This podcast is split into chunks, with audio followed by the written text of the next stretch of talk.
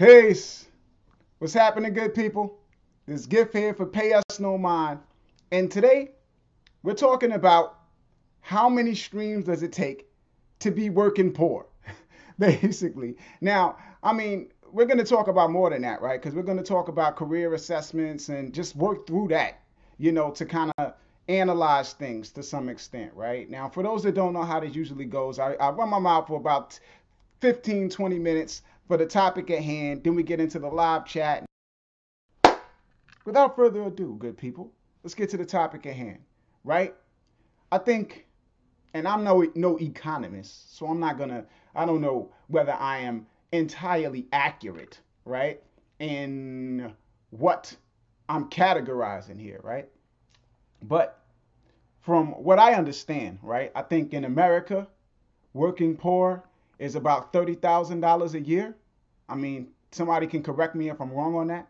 But let's say you wanted to make that, right? If you wanted to make $30,000 a year from your music, right? From streaming alone, right? Across multiple platforms, or really, let's say across Apple Music and Spotify, right? $30,000 a year across Apple Music and Spotify. Uh, when you look at the average amount, right? If you combine, crunch the numbers between what you would probably make on average from Spotify and what you will probably make on average from Apple Music, you will probably be looking at around 4 million streams a year, right? So it would take about 4 million streams a year to make $30,000 a year, right? So that breaks down to about, or really over, over 4 million streams a year so it would take over 4 million streams a year to make $30,000 a year. And that breaks down to about three over really over 30 333,000 streams per month. So you look at it, you say 333,000 333,000 plus streams per month is what you will be looking at to reach that goal of 4 million streams a year to reach the goal of $30,000 a year right? So you assess yourself and you say, okay, well, how far are you from that, right? And this is where the importance of bookkeeping comes in play, right? And and and looking at your data and knowing how many streams you get per year, you know, because even things like estimating how much is going to cost for you to get there, right? When you look at it and you say you take the amount of money that you spent combined on marketing and advertising and promotion and things of that nature, and you divide the amount of money you spent combined on promoting your music and advertising your music and everything, and you divide that by the amount of streams that you got. So you combine the number of streams that you got from Apple Music and Tidal and all of that, crunch them all together, and take the amount of money that you made and divide it by that. And if you spent a certain amount, you look at it, you say, okay, well, after I crunch all those numbers and I divide the amount of money that I spent, okay, well, it's costing me about four cents per stream. And then you take that four cents per stream and you multiply it by four million, and that'll tell you how much it's gonna cost you to reach that four million mark right? It's going to tell you how much it's going to cost you to reach that 4 million mark. So you take the amount you spent, you divide it by the number, your total number of streams for the year, you get that amount that you spent that that that you get the amount that it cost you per stream. Then you multiply that by whatever your goal number of streams are right? And in, in this scenario it's saying you want to make 30,000 over you want, you want to make 30,000 that's 4 million streams for the year. So that's whatever that number that you got when you divided your amount the amount you spent by your total number of streams multiplied by the 4 million. And that'll tell you how much you need to spend to get where you want to go right? Now the other things that, that factor into it are things like whether the streams that you got are sustainable or the way that you got them is duplicable right? So if you got lucky. So let's say, right? Let's say somehow, some way, somebody bumped into your song and they put it on a playlist, and most of those streams came from that one playlist that that song got on. But you don't know who that person is, so you can't get another song on that playlist. And that person had the song on there for like a weekend and he took it off. You can't say, okay, well, that's not duplicable. You can't replicate that again you know it was kind of like just something that you lucked into. So you say okay cool well where are you legitimate? Now you might have to extract those streams from the equation and just focus on what you can actually replicate right? What you can duplicate what's within your your personal ability to be able to consistently do right? Because it comes down to sustainability, right? You want to make this money year after year because you want it to be your revenue. And that's where things like owning your audience comes in play because it's like, all right, well, do you have access to these people that are streaming your music to be able to get more music to them or to be able to figure out different ways to bring them back to the music they already looked at that they already heard, you know? Things like that come in play, man. Things like the algorithms on these platforms come in play right? Because you can get on a playlist, right? You can rig the system like how some people do, where they might put their songs on a playlist that they make and put it on repeat and listen to it over and over again to make themselves a little bit of money every month.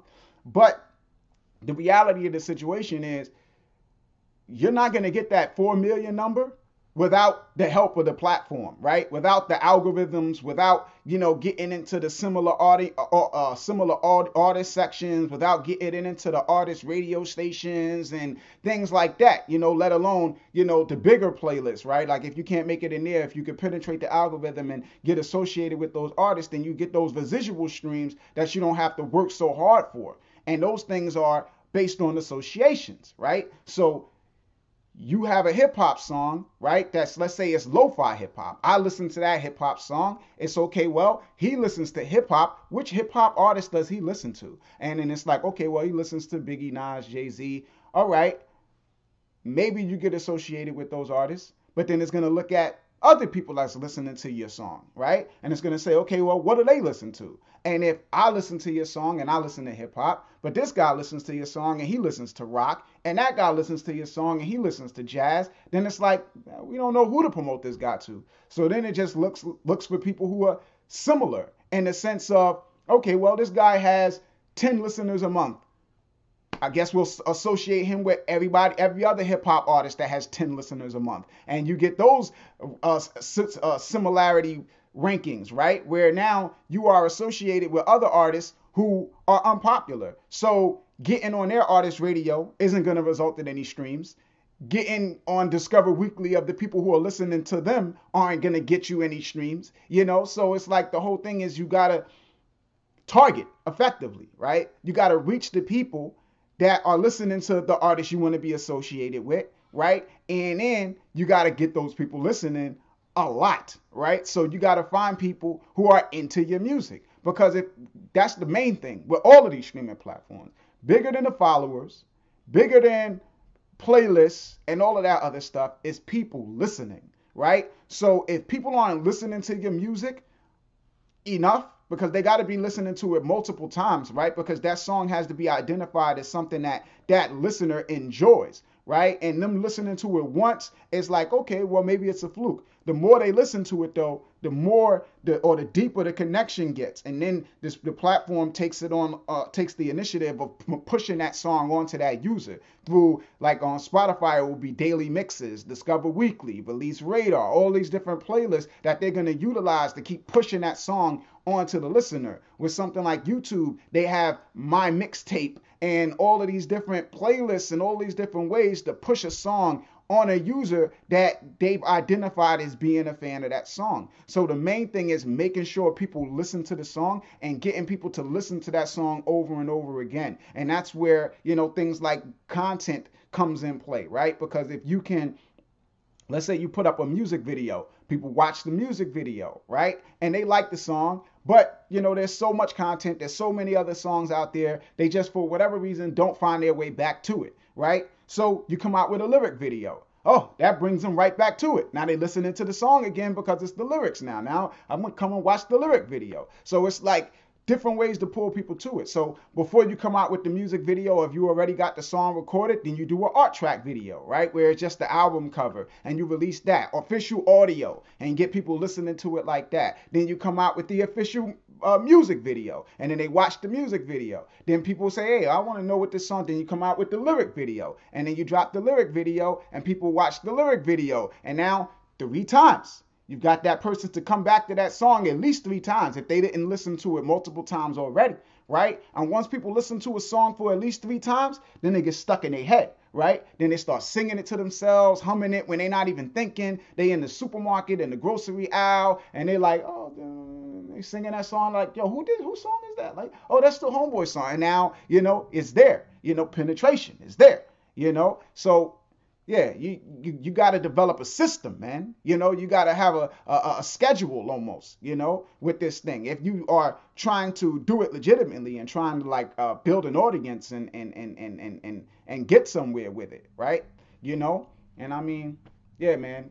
When it comes to those stream that streaming revenue and that kind of and, and and reaching that kind of number, you know, unless you just want to like depend on luck right? You gotta you gotta kind of start analyzing, man, crunching these numbers, breaking it down. You know, I mean, this is the type of stuff that I do. You know, for the artists that I work with, I chop those numbers up. I'm analyzing, I'm estimating, I'm trying to figure out what the projections are. You know, where we might be next year, the year after next year. You know, those types of things got to take place, man. You know, uh, and like I said again, it comes down to your record keeping. You got to keep your records right. You got to know how much you spent on your music, you know, marketing and advertising. And even if you haven't spent music, if you spent time, right? Keep because people don't recognize, right? We all say time is money, but I don't think we recognize how much time is money, you know? Because if you look at it, right, let's say you work a job and on your job you make $20 an hour or $10 an hour even, right? You look at how much time you spend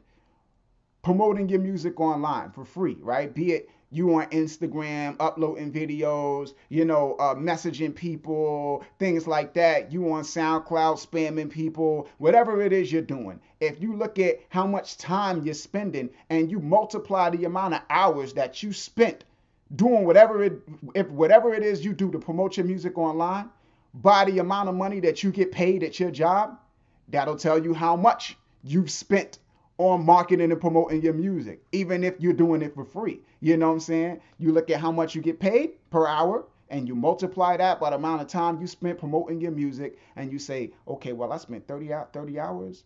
I make $10 an hour. Like, damn, son, I spent, that. oh, man, like, oh, you know? And yeah, man, those things help guide you because when you're looking at a lot of, for a lot of us, man, we kind of overlook time. So for a lot of us, the realization comes when we look at the money, right? So you look at how much uh, time you spent determined by the amount of money that you could have made, you know, from that time, and you say, damn, I, I, I could have made around $3,000. So I spent, really, you, you want to look at it like that, you spent about $3,000 marketing and promoting your music, right? And you say, okay, well, what did I get from that? You know, and then you take the amount of streams that you got and you divide it or you take the amount of money that you spent, you know, based on those estimations from how many hours and how much you would make per hour, right? And divide that by the total number of streams, and that tells you how much each stream was costing you, you know? So it's different pathways to to do the estimation, right? When you are doing free promotion and when you're doing uh, money-based promotion, you know, but you want to know how much you're spending and how much per stream is costing you to know where you want to to know how much is going to take you to get where you want to go. And then beyond the listeners and the streams is what you call acquisitions, right? And what acquisitions are is basically a method of maintaining constant contact with the people who are consuming, right? Be it an email address, be it a follow on social media, you know, be it a remarketing list. It's having some pathway towards re engaging those users. So if you got on radio, right, and you got a whole bunch of plays because you got on radio or a playlist or something like that, but you don't have, an, have direct access to those people, then it becomes more difficult for you to duplicate because you basically got to reconnect with whoever put it on the playlist for them to playlist the next song, you know, in order to reach the audience that he has because he has that audience. That's his audience, right? You don't control them, right? So the streams, you're dependent on that guy that playlist right? And then you can't upsell because all he's doing is playlisting the song. So what if when, what what happens when you want to sell merch? What happens if you want to sell concert tickets? All of that type of stuff now is pretty much out of the question because you don't have no access to those people. They streaming and they're just like faceless mob. You don't even know who they, who they are or how to reach them, how to connect with them, right? So acquisitions become vital, right? And how much is costing you per acquisition, things like that, right? And you get acquisitions through, you know, things like pre-saves and save and follows and things like that. So this year, I want everybody to kind of focus in on the data, analyzation, and really bringing themselves to a point where they're like, you know, basically on a pathway towards making a living off of their music you know, not just some chump change, you know, where, you know, you could pay your phone bill or something like that, but actually making a living and being a working musician, you know, if that's something that everybody want to do. If that's not your bag, that's not your dream, that's not what you want to do, then then fine. There's, there's nothing I can do about that. But for those that want to be on that pathway, that's what I'm kind of like want to want to focus on this year, you know? Cuz I mean, you got platforms like YouTube, right? And YouTube with their compartmentalization now with YouTube music and splitting your channels up into topic channels and Vevo channels and all this other stuff, right? All of it is really pretty much now it's about whether it's basically about what type what what type of a uh, career you're building, right? Hold on, let me see something. Yeah, it's about what type of career you're building right? Because if you're building if you're building a career, right, where you are gonna be selling merch and you're gonna be getting people to concert, concerts and touring and things like that, then ownership of your audience becomes critical because you got to upsell them, you got to communicate with them, you got to do all those things, right? And things like having your own YouTube channel and maintaining it becomes vital because it's accessing that. But then the challenge with that is content, right? Because you got to be continuously uploading content. Really, you don't, right? Because you could just upload something and whoever gets it gets it, and you build like that. So there's a difference between that, right? But if you want ownership of your audience and you want to, because for the purpose of ownership of your audience is to upsell them. And if you want to upsell them, then you need ownership of your audience. But if that's not your bag, right? And this is the thing, right? You got to have be real with yourself, right? Because if I say, okay, well, you know, you want to sell merchandise, you want to do touring, everybody like, yeah, that's right. Yeah, yeah, I want to sell merchandise. I want to tour. But realistically, right now, you know, they have no merchandise and they're not touring and they don't have any plans to. They don't have nothing lined up. Nothing is set up to tour. There are no merchandise set up. So it's like focusing on that doesn't make sense, right? Especially with a platform like YouTube, because to do that on YouTube, you're sacrificing revenue. YouTube gives you it's an ultimatum you know it's a choice on youtube right you can either focus on building an audience on your channel and sacrifice revenue if you ha- if you don't reach the monetization threshold because now you have to build up to the point where you meet the monetization threshold. And to build up until you meet the point where you reach the monetization threshold, you're giving away the same thing as you're trying to sell. So you're giving away the music for free because don't get it twisted. You're giving away the music for free, man, because they have all the access that they need to the music. They can listen to it however much they want. They can playlist it, you know. So they don't need to go to Spotify or to stream it or Apple Music or buy it from iTunes. They got all the access that they need on YouTube. So you're giving them that access. They almost it's almost like they own it. So you're not gonna get them anywhere else streaming where you earn money. So you're basically giving away the the the, the revenue or giving up the revenue in exchange for access to the audience. So if you're not going to upsell them, then you're not going to make any money.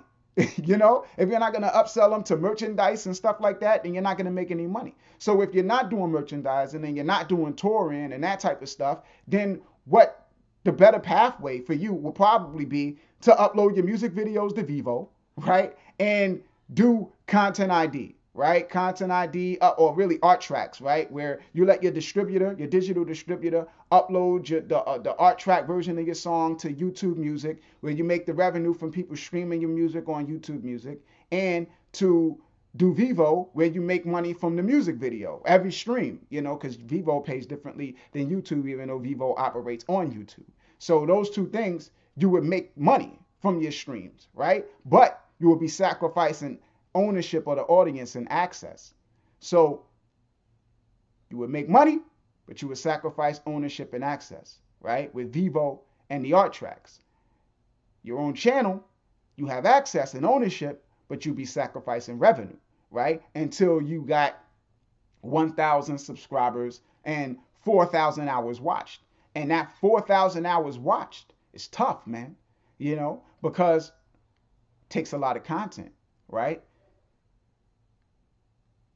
Most artists I know are not YouTubers and they don't want to be, right? They don't want to sit up in front of a camera and do something once a week on YouTube, right? They don't want to give people access to their process because a lot of artists, their process is private right? So they're not trying to bring a camera into the studio and be in there. It's like, I'm, I'm in the studio, I'm in the studio, you know, and they do their own thing, right? So they're not continuously uploading content where they're going to be bringing people in over and over again to get 4,000 hours watched because it's not 4,000 hours watched overall. It's 4,000 hours watched in the past 12 months. So if you don't have 4,000 hours watched in the past 12 months, then you don't get the monetization. You don't reach the monetization threshold, right? So, like I said again, man, you got to make some decisions, right? What what type of artist are you? What are you trying to do? You know, what are you open to doing, right? These decisions got to be, you know, made up, man. You know, and I'm working on a book too. I, I, started working on it today. I probably finish it today. I'll probably have it up later. I will uh, for those that know about the community tab on YouTube, I'll probably post it to the community tab later today once I finish writing it. I think I got like another page to do, and it's about the the book is basically about uh, artists that don't want to be YouTubers. How to monetize your YouTube channel when you are an artist that don't want to be a YouTuber. You know, so it's like it, it, talks about that type of stuff, and then it just gives you the pathway forward. You know, so we you could do all of that stuff. So I'm gonna get to the chat room, right? I'm gonna see who in here. I'm gonna shout everybody out, right? And then we're gonna get to the questions and stuff, man, and, and see how that go. All right, good people. All right.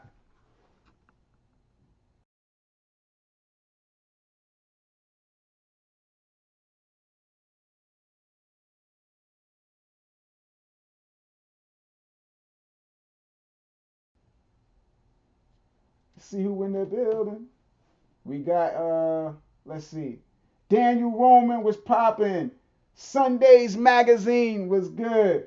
Spiritual was popping, man. Good to see you in the building, bro. Uh well, who else is in here? We got uh DJ Bushi was good. Uh, we got David Brown. What's up?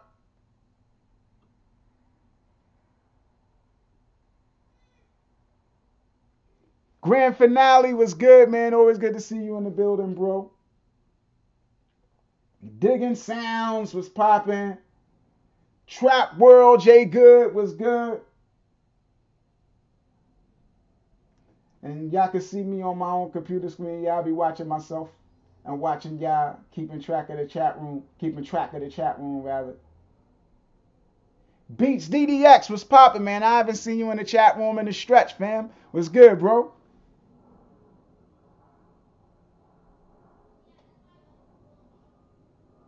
CJ Harmon. Happy New Year to everybody that's wishing me a Happy New Year, man. Let's get it this year, man. Let's work it out, yo. King Nard, what's up? Mike P. Fitzpatrick, what's good, man? And thanks for the donation, bro. Much love, man. Los Beats, what's up?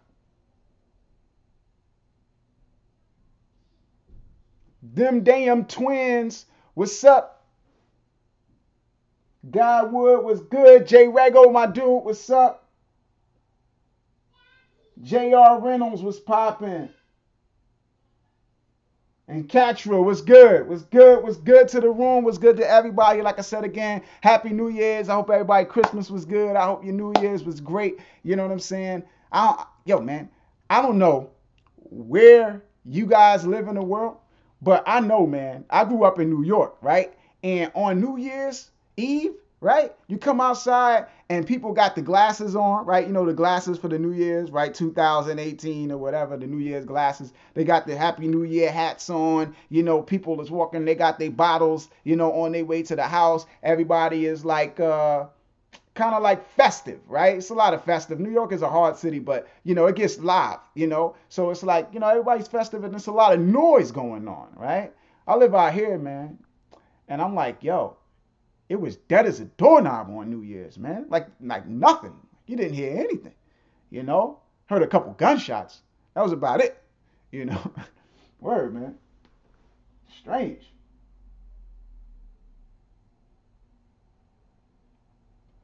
Yeah, man, let's see what's up.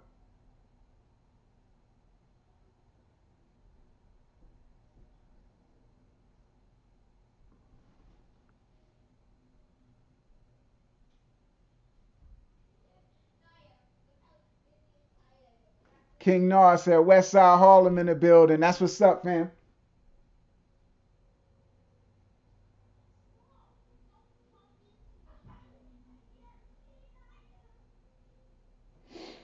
Trap World says GIF, I got a video on a big YouTube channel. How could I how could I receive revenue if I don't own the page, right? Okay, so you got a video on a channel, right?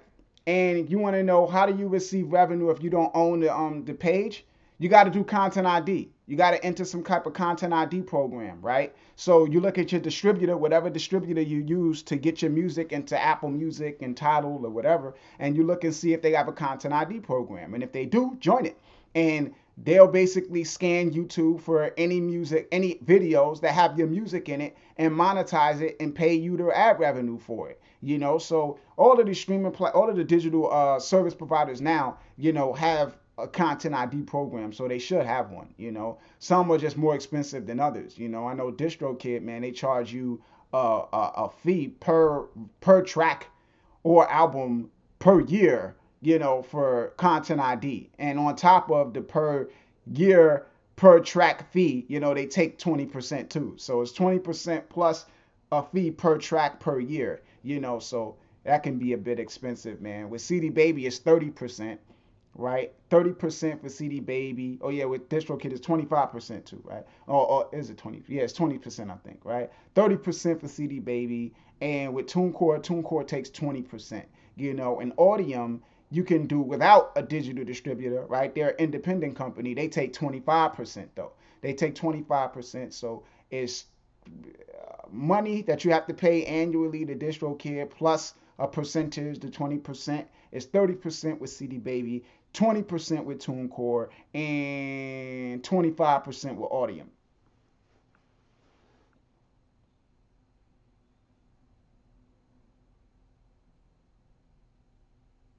All right. Grand finale says, fun fact, composition and met and melody publishing don't take a long time. Your song has to generate roughly 200,000 streams per quarter per platform in order for your PRO to collect. Bottom line, get a hit.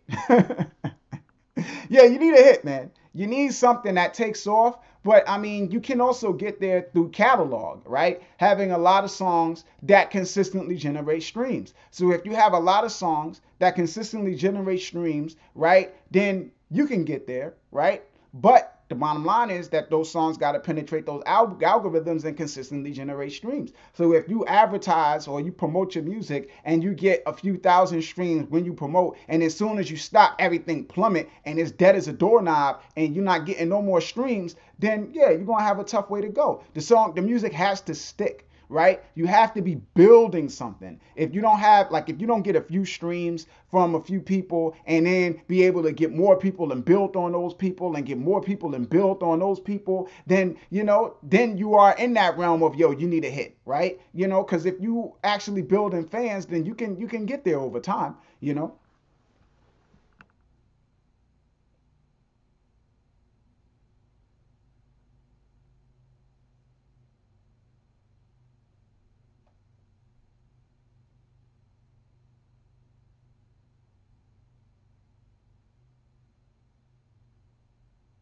Yeah, man. Looking through these comments.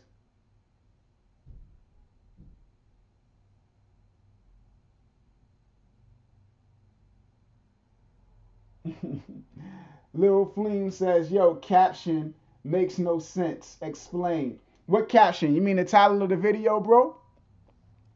I explained when I went through it all. At the top of the video, you might have to rewind, son, if you got here late.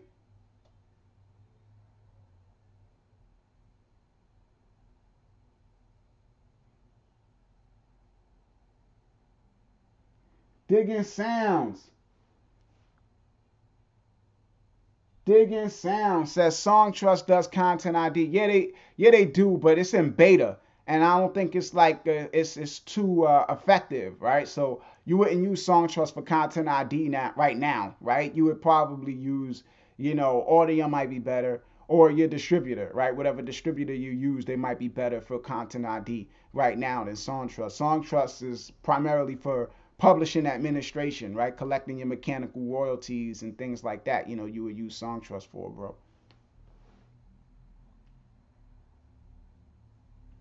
Scooby Da Vinci, what's good, man? What up, bro?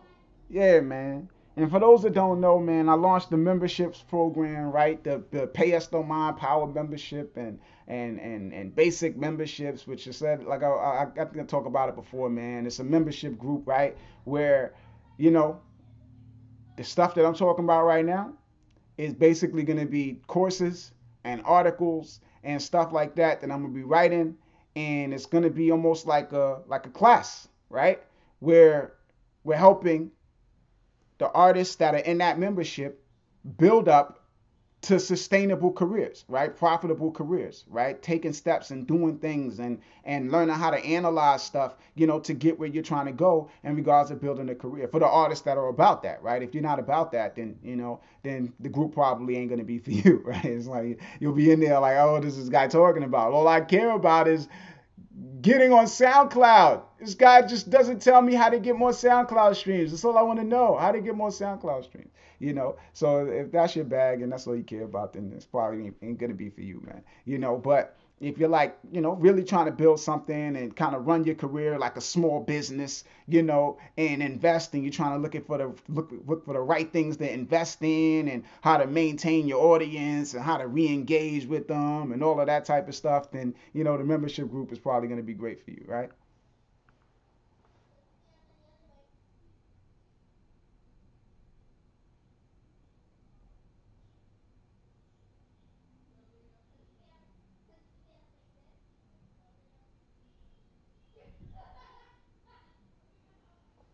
Spiritual says Songtrust uh, YouTube monetization is in beta, and I'm not sure if there's cons- if there if there uh, if there's considered content ID or not. Now, I mean, it's it's it is content ID, right? It's just not not good. it just doesn't perform well, you know. And it's you uh, to be clear, Songtrust does two different kinds of YouTube monetization. You have the publishing aspect of YouTube monetization. And then you have the content ID portion. The content ID portion is paying you a percentage of the ad revenue. The publishing portion is paying you for the performance and the duplication of the work. So it's two different sets of royalties, you know. So Songtrust as the publishing administrator, they're collecting money from YouTube on your behalf for the performance and the duplication of the work in the form of mechanical royalties, right? And on the other side, you have the sound recording royalties that you get from the ad revenue, right? Which is, you know, 55% of the ad revenue, stuff like that. And that's what Content ID collects. So it's two different things, right? So you can be signed up with Songtrust as a publisher and they'll collect all of that money for you from YouTube, from the publishing end. And you can be signed up with Audiam or something like that to collect the sound recording revenue that comes. And all of that stuff I talk about too in the book Everything You Owe, which you can get, you know, and it kind of explains all of that stuff too.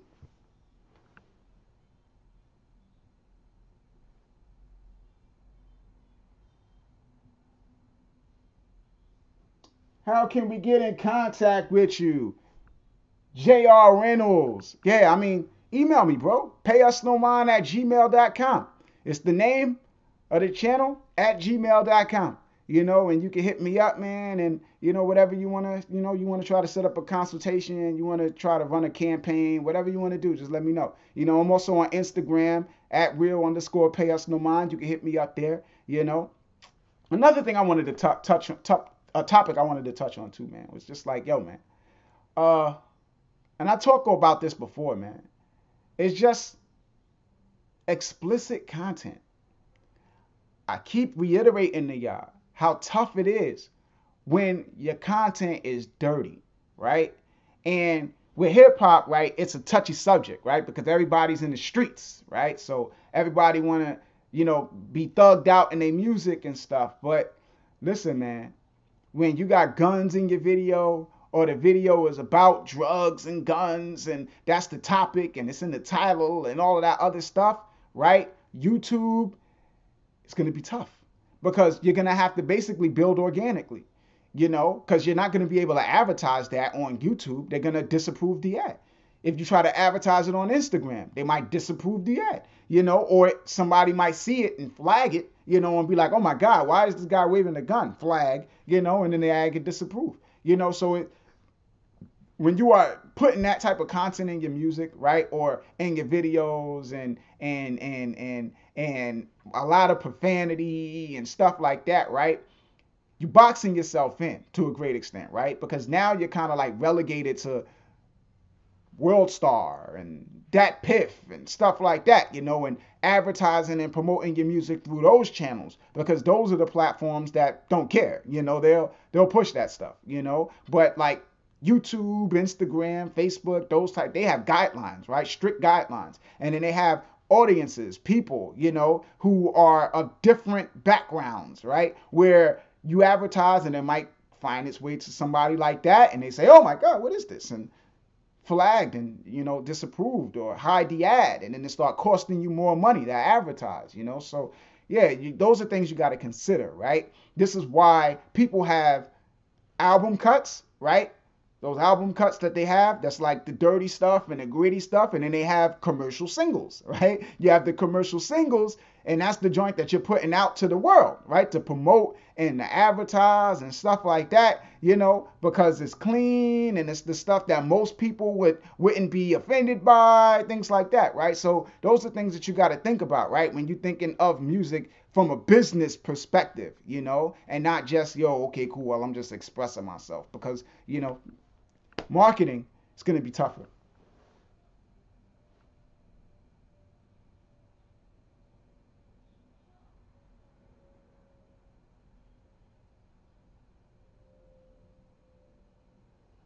All right, Digging Sounds says he uses DistroKid. DistroKid, and this is what I keep telling people about DistroKid. They're a funny platform, man, because DistroKid charges you a, annual fee per track per year plus 20% of the revenue that you earn from YouTube, right? But you, DistroKid uses Audiam for their content ID administration to run their content ID program. So they don't even have to charge you that money. All they got to do is just be like, hey, go sign up at Audiam. Audiam is free. They don't charge you anything, you know? So rather than sending you direct to Audiam, they basically try to squeeze this extra money out of you to use a platform that's free. So it's like, yeah, man. Yeah, use Audiam, bro. I mean, you know, use Audiam.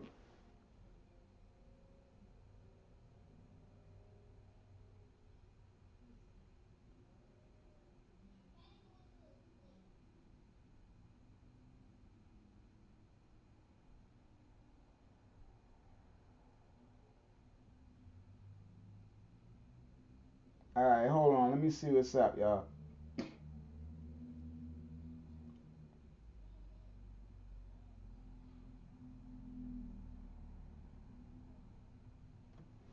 Yeah, let me see what's up. What you say?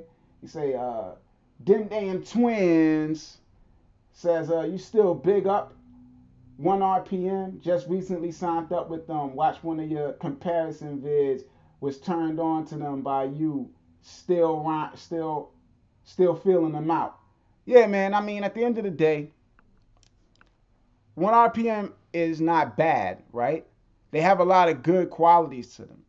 But the thing that I recognize with them, right, and not for me personally, but from a lot of people's uh, comments that they had on them, was their uh, what you call it, uh, customer service is not the best, right? They take very long to respond to people, you know. So that's the challenge with one RPM. It's the customer service. So it's like as long as you don't have a problem, you probably never even experienced that, right? You'll be okay, you know. But if you do run into a problem, you know, and you gotta reach out with them and have them fix something, then you know it might be a headache. So I mean, it's not something that I've experienced, but I've heard a lot of artists complain about that.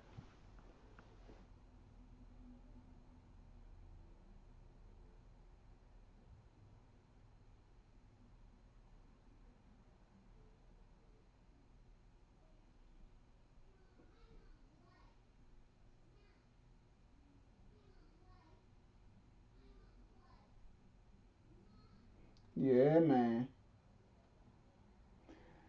Grand finale says if you spent any money on your music, it's tax deductible. Yeah, it should be, right? If you got your receipts and all of that type of stuff. I mean, I mean, even even if you don't, right? That's just to make sure. That's just to cover yourself if you get audited or something like that, man. But I mean, at the end of the day, bro. I mean, yeah, can't hurt.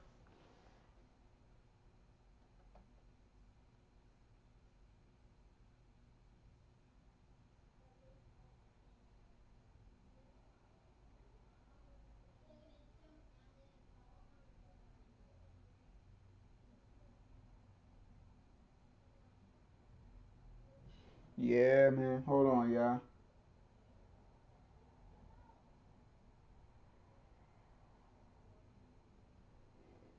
Yeah, man. So yeah, you know, for this year, I'm telling y'all, y'all got to focus on, you know, really first you got to assess whatever it is you got going on, and you got to find where the gold is, right? What's working for you right now? And like I said again, that takes some analyzation, right?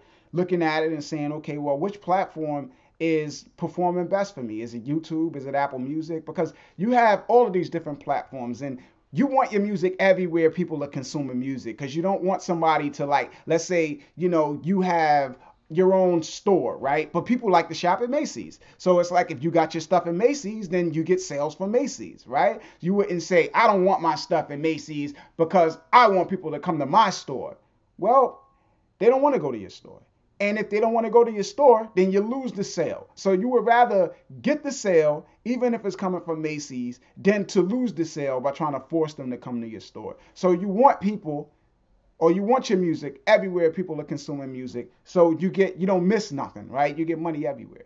But where you focus attention on, right? Where you send people, because you can't control where people independently choose to shop. That's on them. You know, they want to go to iTunes, they want to go to Apple Music, that's on them. But what you can control is where you send people, right? Where you tell people to go check out your music, you know, where you focus on and where you incentivize people going to, right? So you look at it, you assess it, you say, okay, well, I make most of my money and I'm getting most of my streams and stuff on Spotify. So, okay, well, you focus on that. You try to incentivize that, you know, whatever you know, giveaways and competitions and all sorts of stuff to get more out of that and to try to uh, figure out ways to uh, get acquisitions from the people who are consuming your music there, right? So you figure that type of thing out, right? For some of you guys, Bandcamp might be a better option, right? Particularly if your music isn't something that uh, is something that people are going to be streaming in large amounts, right? Because a lot of these streaming platforms like Apple Music and Tidal and Deezer and things, it's quantity based, right? It's not quality, it's quantity. How many people are listening to your music? It's not whether you have people who are fans of your music, it's how many,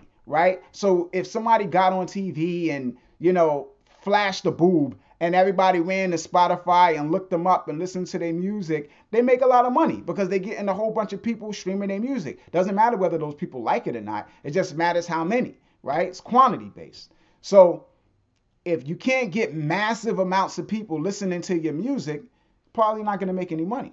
But on a platform like Bandcamp, where the audience is different, right? Those are more so uh, fans of art and they have a different respect level for art right? Where they want to contribute to the artist and they want to make sure that the artist gets paid and they want to make sure that the artist gets most of the money that they're spending. So those people overpay for music a lot of times, you know, and those people uh, wear it on their chest who they support, you know, like Bandcamp, they show their face. You know, if you go to a Bandcamp page and you look at the, it's had that tab, the people who support this, and then they got all of these thumbnails of everybody that bought the project, you know. So these people are they operate differently. They give more money, you know, they they they have a certain a different commitment level. They buy merchandise, they buy vinyl, you know. So if you have that type of clientele, you do that type of music. You do alternative music, you do folk music, you do alternative hip hop music, you do underground hip hop music, that type of stuff, you know. Bandcamp might be the avenue that you might want to go, you know, because you might be able to make 10, 20 times what you're making from streaming on a platform like that, right? The main thing I look at it and I say with a lot of artists a lot of times, man, is what people tend to trip themselves up doing is just mimicking what they see everybody else doing, right? Trying to do what makes them feel like they're professional artists, right? So, like, well, professional artists go to the studio. Now I'm in the studio. I'm a pro. I'm a pro now. You know, professional artists. You know, uh, do PR campaigns. I'm doing PR campaigns. I'm a pro now. You know, oh, professional artists get interviewed on websites. You know, I just did an interview and I'm going to show it to my friends so they can be like, yo, look, look, look, he's on a website doing it, getting interviewed, just like the signed artists are. Never mind the fact that the only person that reads that website is the guy that wrote the article. Never mind that, right? Never mind the fact that the guy that runs the radio station that charged you to play your song, he's the only guy that listens to that radio station. Him and his guests, his his his uh, his co uh his his his uh what you call it like co co uh people that host his co-hosts and stuff. You know, they're the only people that listen. So it's like you spend you can waste a lot of money doing stuff like that, right? A lot of money on appearances, right? Trying to look established, you know, because it's like, hey, I'm on a magazine, hey, I'm on a website, hey, I'm on a radio, and it's like nobody listens and you're not getting fans and stuff like that, but you're hoping that people see that and think, oh my God, this guy's going somewhere, let me be a fan of his, you know, it'd be it's just a waste. So the main thing is to focus on what matters, man. You know, that's why I got that sign up here, right? It says, uh, don't do what makes you feel like you're doing something, but does but does nothing do something that does something right? Because a lot of people get caught up in that right? They do things that make them feel like they're doing something but it does nothing right? Rather than doing things that actually does something right? Because it's like the thing that, that that they might be doing that actually has an impact and that's actually effective and helping their career it might not manifest in external things that people see and will be like like the people that they know their friends their family might not look at that and be like yo he on his way you know? But realistically you're on your way. So it's like would you rather realistically be on your way or pretend to be on your way and just be doing counterproductive things that are holding you back and preventing you from get from getting there and that's what a lot of artists do. They sacrifice actually succeeding and getting where they are to pretend so people can think they're they're at so it's no different than like in in the hood man where you have dudes man where they got gold chains and they they basically invest in the facade right? Yo, I got this chain, I got these clothes on, but I got no money in my in, in, my pocket. I got no bank account. I got nowhere to live. I'm living with my baby mom, or I'm living with my mom. You know, I got no no no place to really. I got no house of my own. You know, they are in a bad way. You know, so it's like you don't want to be that, right? You don't want to be the the the facade guy, right? You want to build something legitimate, right? So you got to focus on what's actually getting you results, what's actually getting you fans, what's actually getting you sales. That's what matters. Everything else, pie in the sky. You know what I'm saying? Pie in the sky. It's kind of like, and that's the thing with music, right? Because it's so, it's, it's, it's so, the lines are so blurred between like music, like being an artist and being like the fantasy of it and like the reality of it, which is the business side of it, right? Because it's like if somebody sells washing machines, right, and they hire me to advertise for them, right? If I come to that guy and I says, hey man, listen, we ran the ad campaign, the ad did great. You got 20,000 Twitter followers. You know, we got crazy engagement. Like you got 20, 100,000 views of the video that we put up. You know, you got 16,000 likes and shares. You know, he's going to be like, oh my God, he's going to be pumped up. He's like, really? Wow. How many washing machines did we sell?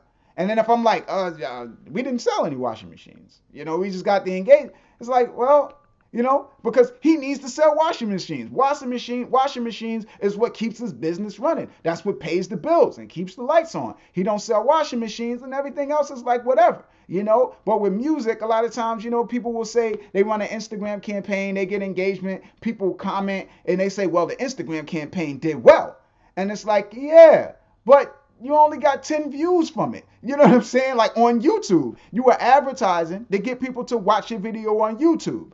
You got 10 views there. You got 100,000 views on Instagram from an ad that auto plays on mute and you're celebrating. For what? The ad didn't succeed. It didn't do what you needed it to do.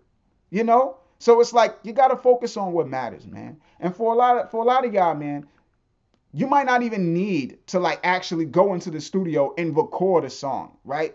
Because again, like I said, there's different lanes for everybody, right?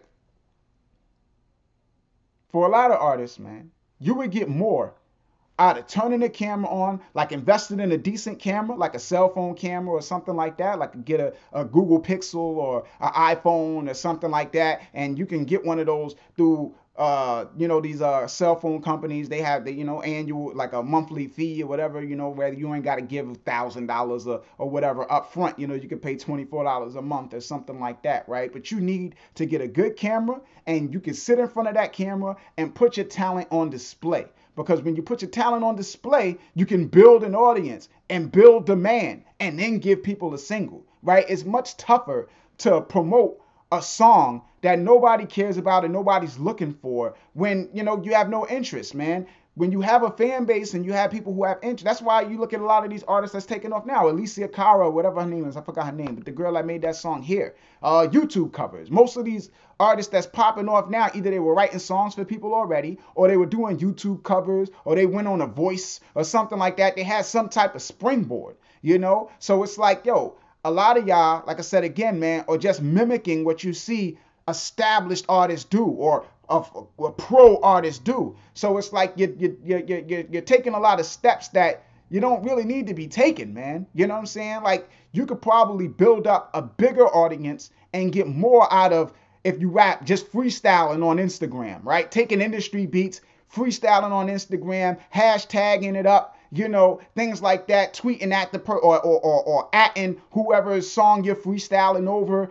getting his fans checking you out, you know, because people will, because it's at, at the, it takes less time, right, to watch a 16 minute freestyle than to listen to a three minute song, right? So people have already got that in their head. So they're more likely to listen to a 16 to a 16 bar freestyle than they are when they look and they say, "Oh, this is a song. I ain't got time for this. I ain't got time to digest this." You know, even if they have interest, they might be like, "I'll get back to this when I can digest it." Right? Oh, 16 bar freestyle. All right, cool. Some quick thing while I'm at the water cooler or at lunch break. All right, let me check this out. Right? Different thing. You know, so you bring attention to yourself and you build up something. You know, it's like a lot of y'all, you know, that's doing the um the license beat thing, right? With the non-exclusive licensing thing. I personally don't get the difference between rapping over a non-exclusive beat that you licensed and rapping over an industry beat, really, because there's a lot of restrictions, right? You can't sell this much, you can't get this many streams, you can't perform it and get paid, you can't do that. You know what I'm saying? So it's like,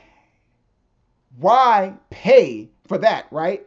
When at the end of the day, when you do that, there is no built-in audience, right? So you paying for a beat that has no built-in audience where it's not going to attract attention to you and you're still at ground zero and you got to invest in, your, in marketing and promoting that song with that beat to get anywhere and then there's a cap on where you can go from what you're marketing and promoting so it's almost like betting against yourself right now you take an industry beat the industry beat has a built-in audience. So you rap over something that Drake came out with. That's a hit. There's millions of people searching for that song every day on YouTube. There's millions of people that's looking for content around that song on Instagram. You cover that song, you remix that song. Hey, you bring attention to yourself now. Now you can build an audience, right? And build demand for an original song. Then once you have the audience, then you might not even have to pay for a beat. Somebody might see you and say, "Oh God, this guy is nice. This guy can spit." Yo, son, let's work you know, come and y'all start collaborating. Then you got collaborations going on, right? Because now you bring something to the table, right? Now you got an audience. Now it's a an, an exchange, right? You know, and I mean, I don't want to knock anybody because I'm not, you know, I don't want to take no money out of people's pocket. People make a lot of money from licensing beats, man. You know, but I mean, at the same time, you know, you got to fair is fair, you know, and and and a lot of that stuff is lopsided in the producer's favor. A lot of them, you know, they they do things in a way where it's like, hey, well, I get the most money from this, you know, so it's like they they're gonna look out for themselves, man. So you got to kind of do what makes just makes sense for you. You know, nobody is gonna help you save money, especially at their own expense. You know, if you uh, are, are gonna be drunk and sloppy and drop a hundred dollars out of your pocket, nobody's gonna be like, hey, let's get that guy straight. People are gonna be in the corner waiting, like, mm, look, this guy look like he about to drop a hundred dollars out of his pocket. They're gonna wait, wait for you to drop that hundred. Hopefully you don't recognize you dropped it and make your way out the door. Then they're gonna step their foot on it and slide it on over, look around, pick that money up, put it in their pocket, and you just lost a hundred dollars. You know what I'm saying? So it's like, yo, man, you know, you kind of gotta, you know, like Akinyele said, man, put your wallet in your hat and hold your head, man. You know what I'm saying? When it comes to a lot of these decisions that you make, man, you know?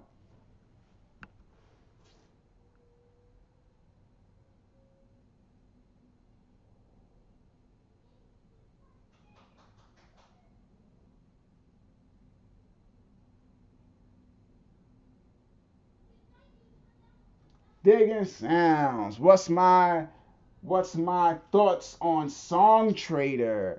I mean, I don't know, man. I ain't got no thoughts on it.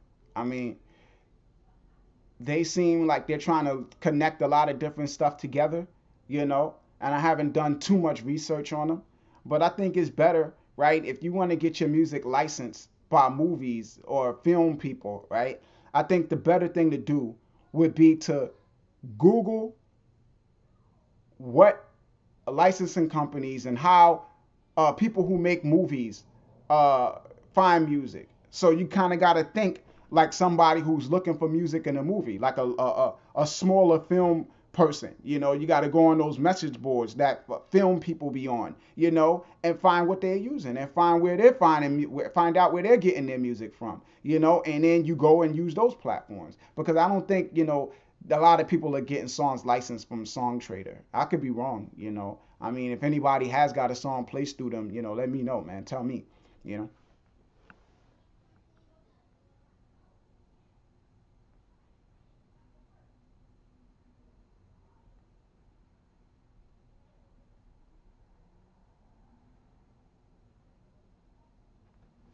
All right, Katra says, I'm having trouble getting my fans to donate to my Patreon. Should I let it go and stick to my mailing list for exclusive content?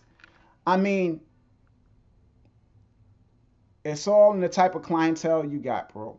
You know, and this is why I don't do Patreon, right? Because I know, right? You got to know what you're dealing with, man. You know, not everybody has the type of philanthropic audience that wants to give for the for the sake of giving. To just say oh i support you so much here's money. You know sometimes you have the audience that gives for value right? Like well i'll pay for a book you know? I'll pay for a consultation you know? I'll pay if you're giving me something for my money but i'm not just to give you money just out of the oh here just take it. You know sometimes you don't have those types of people like that you know? And there might be a small percentage of your audience that's like that. And depending on the size of your audience that percentage might not equal a, a lot of people. Like i look at even people like a tim schmoyer right? He's a big youtuber right?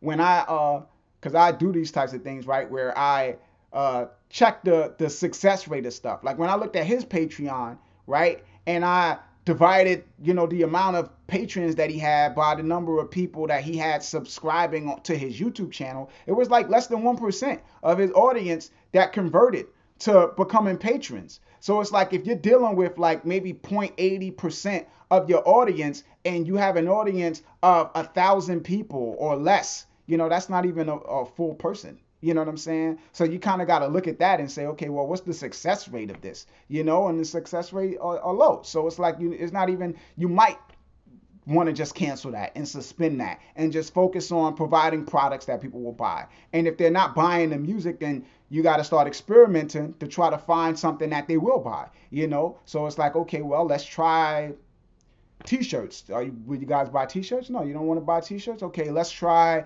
experiences all right? Well what can i do you know? And i mean even something like airbnb right? Airbnb now has experiences right? Where rather than renting out your apartment right you could sell experiences. You could say okay well i'm gonna take you on you're gonna spend a day with me in the studio right? And i'm gonna take you to an open mic and i'm gonna walk you through a day in the life of an underground rapper right? And you could sell that on Airbnb, right? For like however much, you know, and you could $30, $40 per person. And if you live in a place like New York or LA or any big tourist town, then you get all of these people that's coming from different countries and stuff, and they'll pay that. So now you could have like a group of maybe 12 or 13 people paying you $13 a head to just come to the studio, sit there, go to an open mic, you know, and just follow you around for the day for as a day in the life of an underground rapper.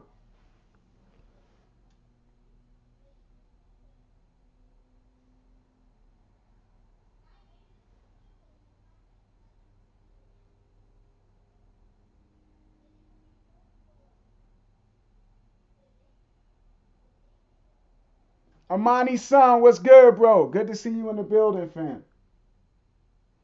Big Banks Reed, what up, bro?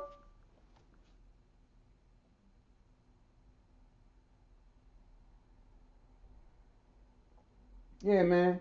Big Bank says, what's your opinion on Repost Network as a distributor?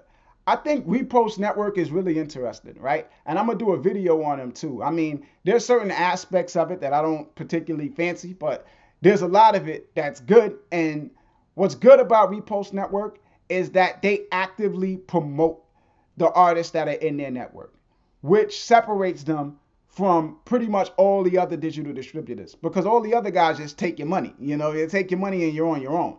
But Repost Network, I see them actively like creating uh, Instagram videos and stuff like that to promote those artists and to get people streaming that music, you know? So they take steps to promote the artists. One, two, they find a lot of deals, right? Like not just promoting your music, but they find like like sponsorship deals with brands, you know, where Heineken might be doing something or this uh, uh, uh, brand might be doing something, and they put those put the word out and they say, okay, well, uh, submit your music for possible inclusion in this playlist that uh uh Hyundai is doing, you know, and you get a nice check from that type of stuff. So they're the only ones that I see doing things like that, those brand sponsorship deals and all of that type of stuff. So it's like with them and that, man, there's there's there's probably a lot of money, you know, involved in that, you know. Now, again, you know, they have their monetization threshold, you know, that 8,000 streams per track and all that type of stuff. So,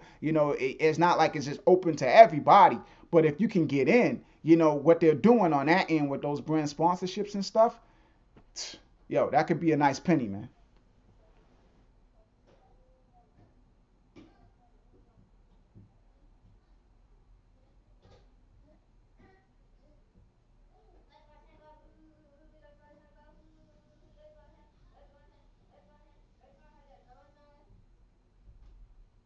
Yeah, man.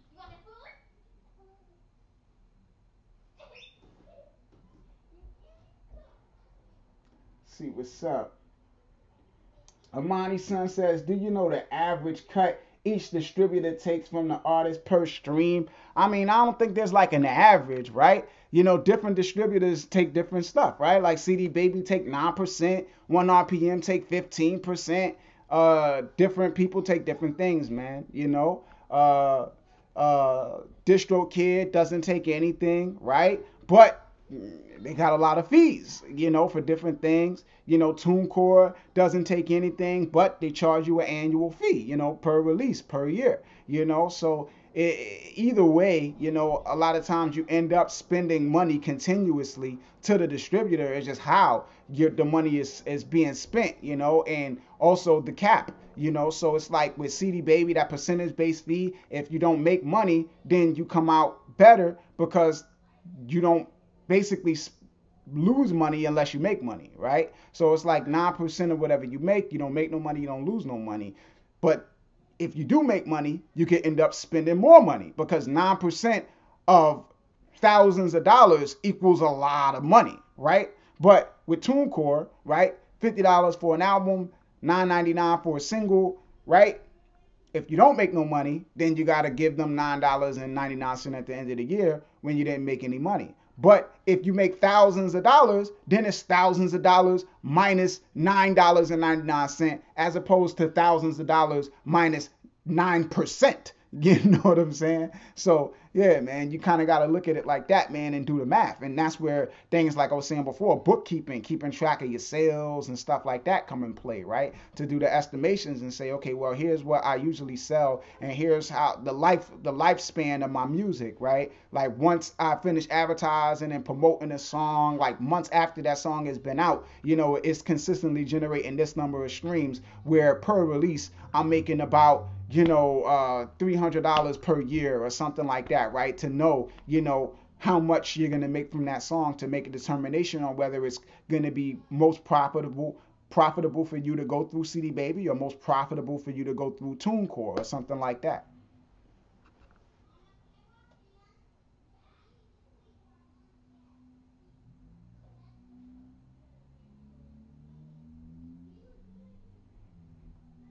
DJ Bushi says, How many months or years do you have to wait to see your first mechanical royalties? I think it's about like a year, man, or so, right? So I would say like a year and a half, maybe, uh, two years to just to just be safe on the safe side, right? So you know maybe a good two years, bro, before you can start seeing mechanical royalties.